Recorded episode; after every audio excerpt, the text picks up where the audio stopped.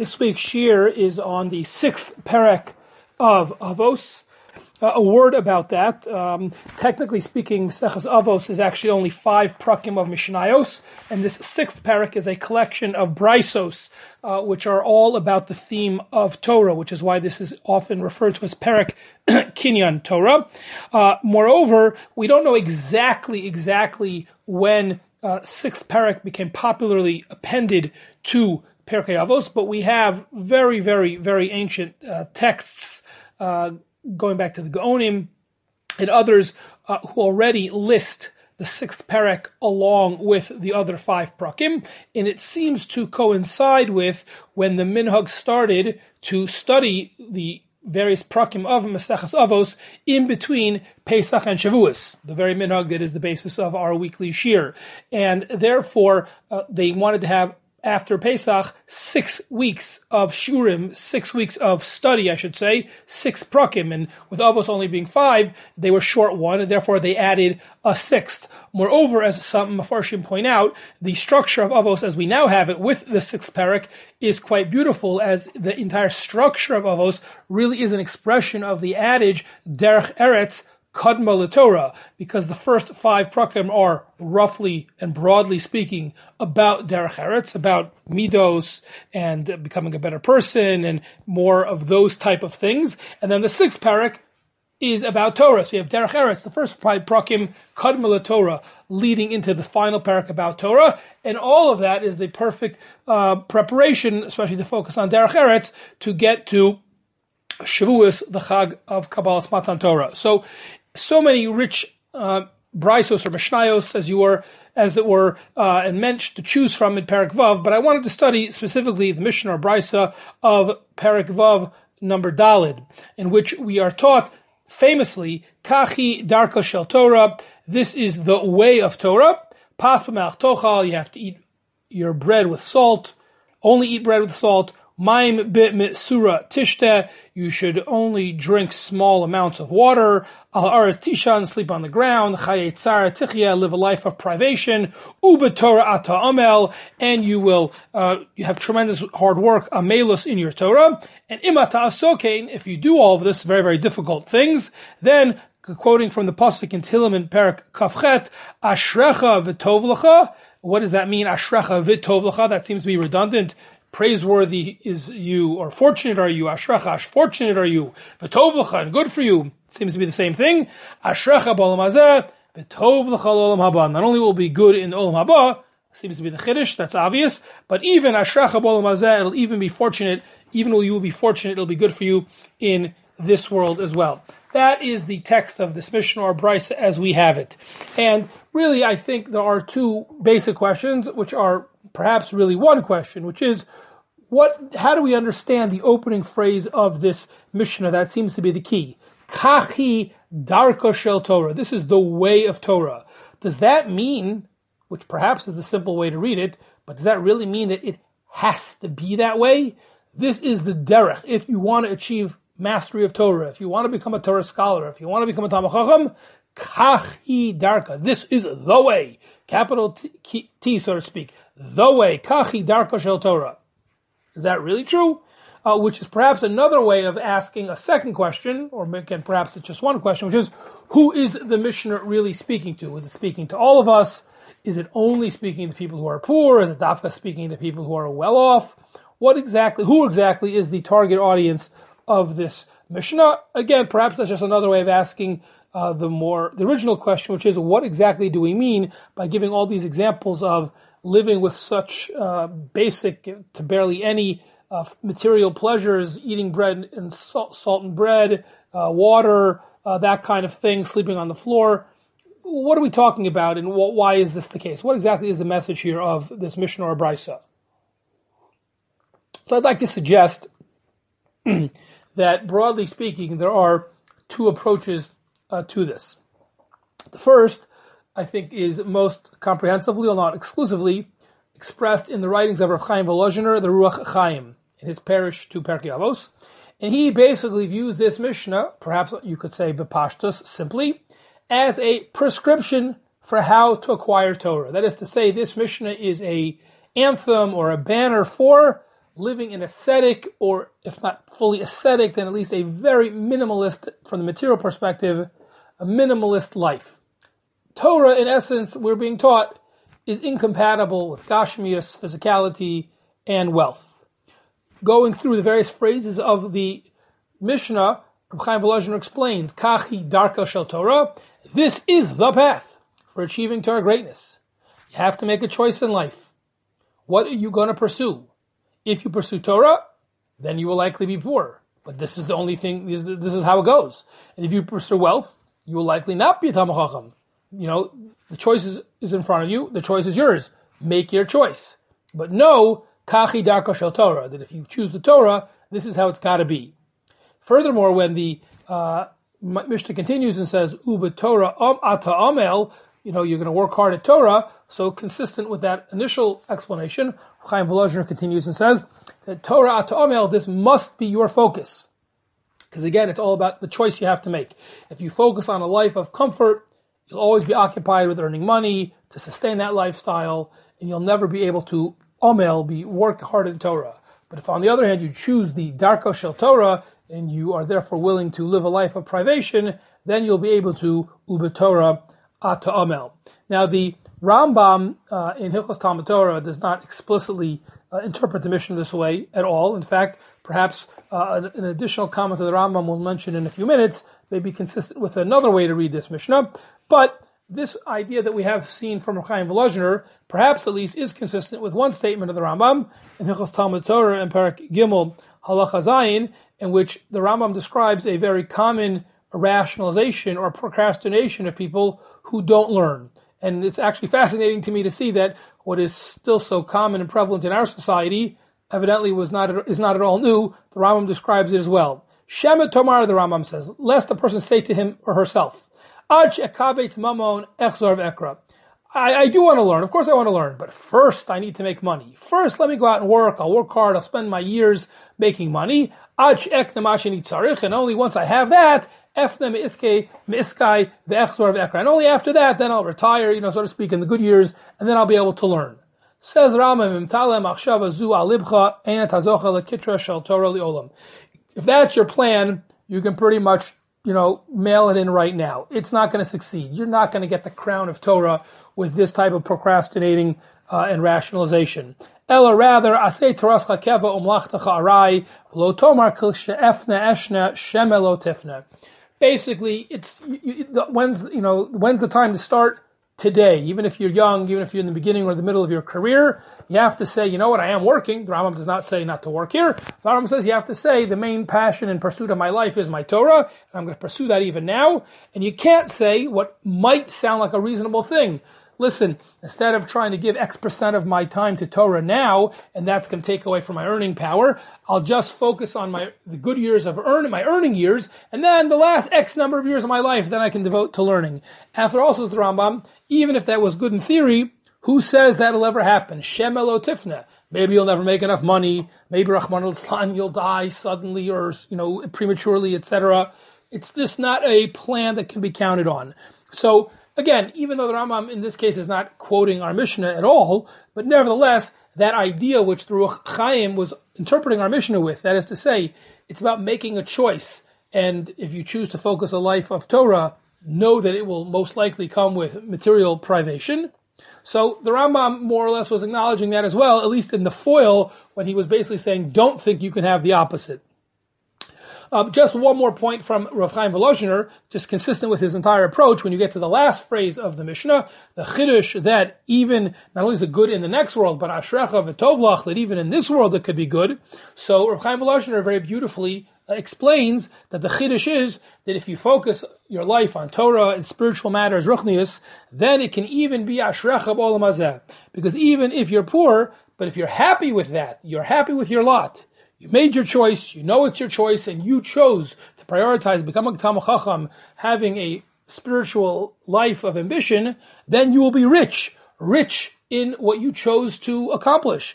And here, this of course is consistent with what we learned at two prakim earlier, in the beginning of Parag Dalet of Maseches Avos, Izuhu Ashir, Hasamech Bechelko, if you're happy with your lot. So that, that also means, you know, I choose to make money and I make only a modest amount, but if I'm happy with that, that's better than making a huge amount but being unsatisfied, which is of course true, and that is definitely part of the psychology that the Mishnah is teaching us, unquestionably. But Rav Chaim Volozhiner and others are pointing out that it's also true not so much in how much money you make as much, you know, versus more or less, but if the choice is between a pursuit of a life of Torah with minimal focus on the material, as opposed to the opposite, a primary focus on the material with little to no focus on the spiritual. Well, obviously, if you choose the former, you're not going to have that much money. And yet, says Ruach Chaim, it could still be ashrecha ba'olam hazeh. And in fact, you will be rich in the sense that you will be sameach v'chalko. Because if you are whole with, and you have a certain level of agency,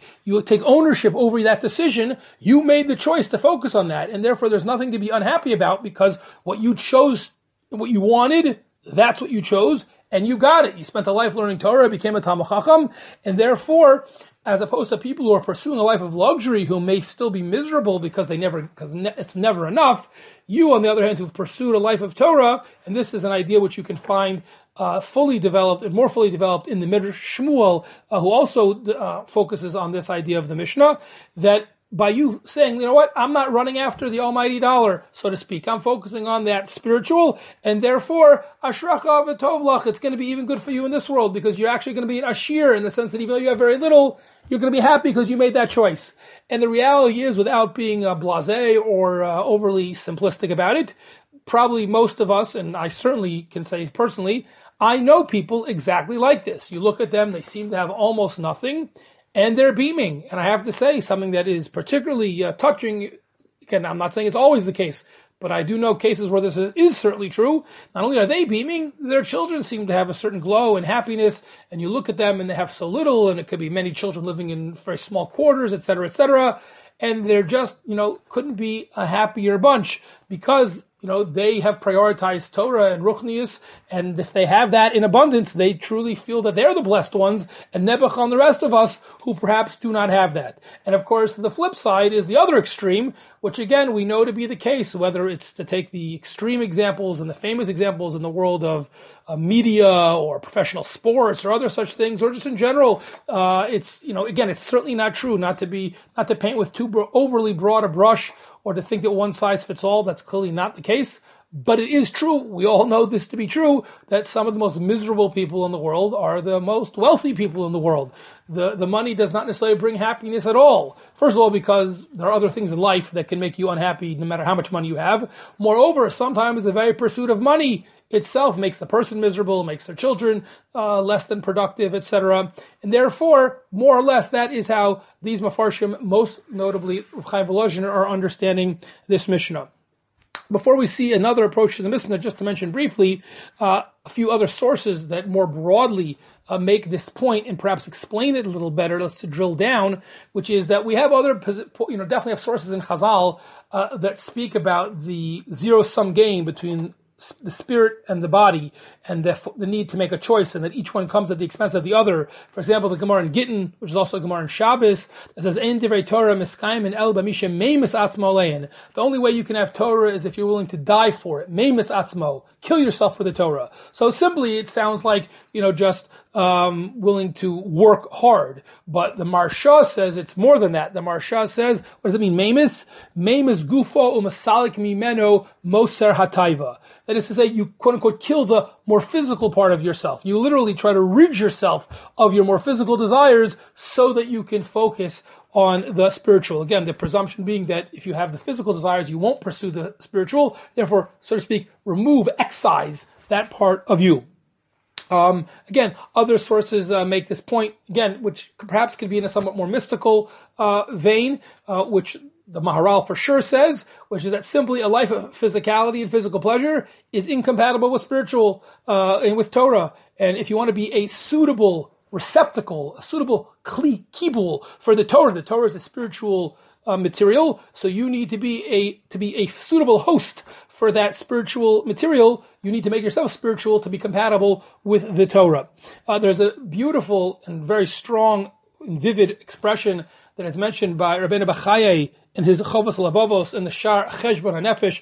I've heard this from one of my Rabbeinu, Rabbi Meir Twersky. He's fond of quoting this formulation where Reb Chaim where the Chovos HaLevavos also makes this point, that we simply cannot have both. We have to be uh, mature enough and so to speak, grown up enough to realize that for most of us in life, there are choices because you can't get everything. And says the Chovos HaLevavos, Kasher lo yischabru b'kli echad hamayim v'esh. Just like in one kli, in one receptacle, you could not maintain or sustain both fire and water. They're just incompatible with each other. You can have fire or water, but not both. Kein lo tischaber b'leiv hamayim in avas olam hazeh v'avas olam haba. You got to have one love. And if the love is olam hazeh, this world, material, et cetera, you're not going to be able to have the spiritual. On the other hand, if you have if your ahava is olam haba, then you should know you'll hopefully get the spiritual, but it will come at the expense of most likely not having the physical, one or the other. Um, that might be mystical, but it also might be about just making choices. And, you know, there's only twenty-four hours in the day. Moreover, uh, the more, so to speak, spoiled or Uh, comfortable we are, so it's also human nature. I think this is a, a human psychology which, again, can be, can be overcome. It has been overcome, but as a general rule, uh, has a lot of truth, and that is that, you know, when a person is very comfortable, they're often not going to work as hard. Uh, this is true not only for Torah. Uh, when, you know, this is the phenomenon of, you know, people who grow up in very wealthy families very often are not motivated to succeed in any field. Forget becoming rich, uh, but, but in any field, and very often uh, are unproductive, uh, forget financially, just are unproductive people.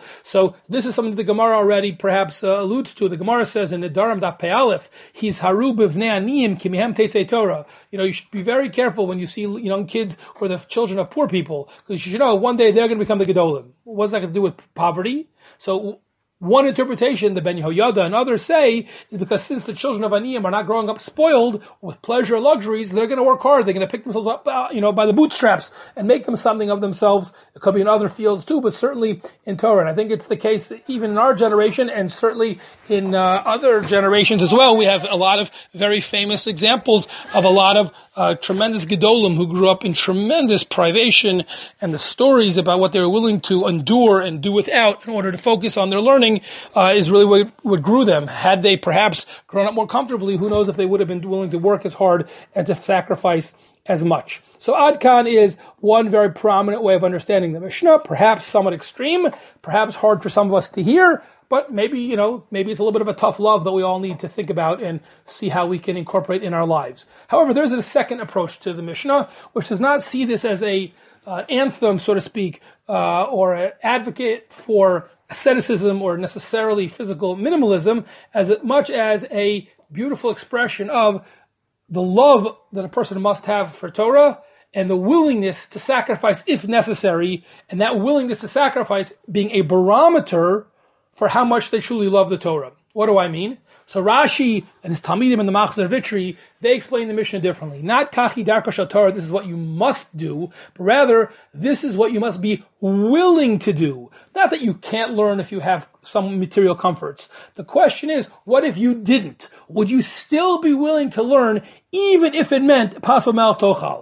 Would you still be willing to learn even if it meant Umayim B'Mesura Tishta and Ala Aretz Tishan, et cetera, et cetera? If you're willing to learn despite If even if it comes at a great cost, even if it is in the most minimalist conditions, that is a barometer of how much you love Torah and how much you're willing to hard to work. That no matter what, you will persevere. You won't let anything prevent you from learning. Not that it has to be that way. Not that there's something mutually exclusive between some level of physical comfort and Torah, but rather, what are you willing to endure? That's a barometer, that question. Would you be willing to learn even in those conditions? The Midrash Shmuel, uh, obviously writing a few uh, hundred years after Rashi, but the Midrash Shmuel also uh, makes this point as well when it came to the phrase of Hamayim Yishta. He also talks about this, that even if that's all you could afford is a Mayim, that's why the Mishnah, he says, uses the term Mayim. You can't afford wine or something more expensive, but all you can afford is water. And even in terms of the bedding, you can't afford proper bed and sheets. You'd ha- even if, if, if, even if you were so poor, but would you be willing to do that? If that's what it took to get Torah, then you can Kachi Darka Shel Torah. In other words, the Mishnah, according to this interpretation, is not about material privation as a positive per se, but rather as a question of how much love of Torah do you have and what are you willing to sacrifice for Torah. Uh, this is reminiscent of the Gemara in Yuma, Daf Lamed Hey, Maharal, a very famous Gemara, where the Gemara says that Hillel The famous Tana Hillel was Machayev the Aniyim. That is to say, if someone is very poor, and one day after one hundred twenty years, they're asked by the heavenly court, by the Bezdin Shamayla, how come you didn't learn so much in your lifetime? And the person thinks they have a very good defense, a very reasonable response. How could I learn Torah? I was so poor, Nebuch, and I never had uh, the peace of mind to be able to sit and learn, because I was always too starving and to worry uh, where my next meal will come. Well, Gemara says, well, Hillel is Machayev, because no one could be poorer than Hillel. We know the famous story with Hillel. He was so uh, poor, had nothing to eat, even almost frozen to death on the roof of the Beis Medrash, and it didn't matter. Hillel was willing to do anything to learn, even though he couldn't even afford to get in. If Hillel could do it, what's your excuse? And the Rambam, you know, paraphrases this idea in the beginning of Hilkas Talmud Torah in Perek Aleph Halacha Chet, where the Rambam says, "Kol ish mi Yisrael chayiv b'Talmud Torah." Everyone is chayiv in Talmud Torah, whether you're rich or you're poor, whether you're healthy or you're unfortunately unhealthy, whether you're young or whether you're older. It doesn't matter what your personal situation is or circumstances or physical health or anything like that, or if you're an ani hamisparnis min tzedakah, or if you're an ashir, whether you're poor and on handouts, or you're very, very wealthy, if you're single, which has certain challenges, or if you're married with children that has other challenges in terms of your time, et cetera. It doesn't matter. Everyone is chayav l'kvolo zman l'Talmud Torah. Everyone must learn. Doesn't matter how poor or rich, how healthy or unhealthy, God forbid, how busy or not you are. Everyone must learn. So this is again similar to this idea. Our mission of focusing on one slice of that, the financial one. Even if you were so poor, would you still be willing to learn? That's the barometer for how much you love Torah and how committed you must be.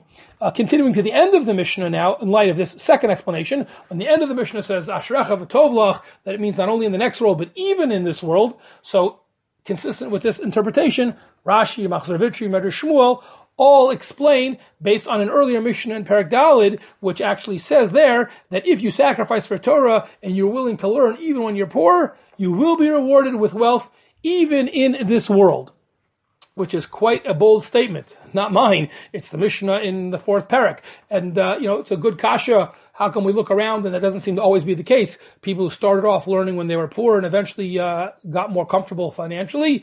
Uh, sometimes yes, but uh, not always.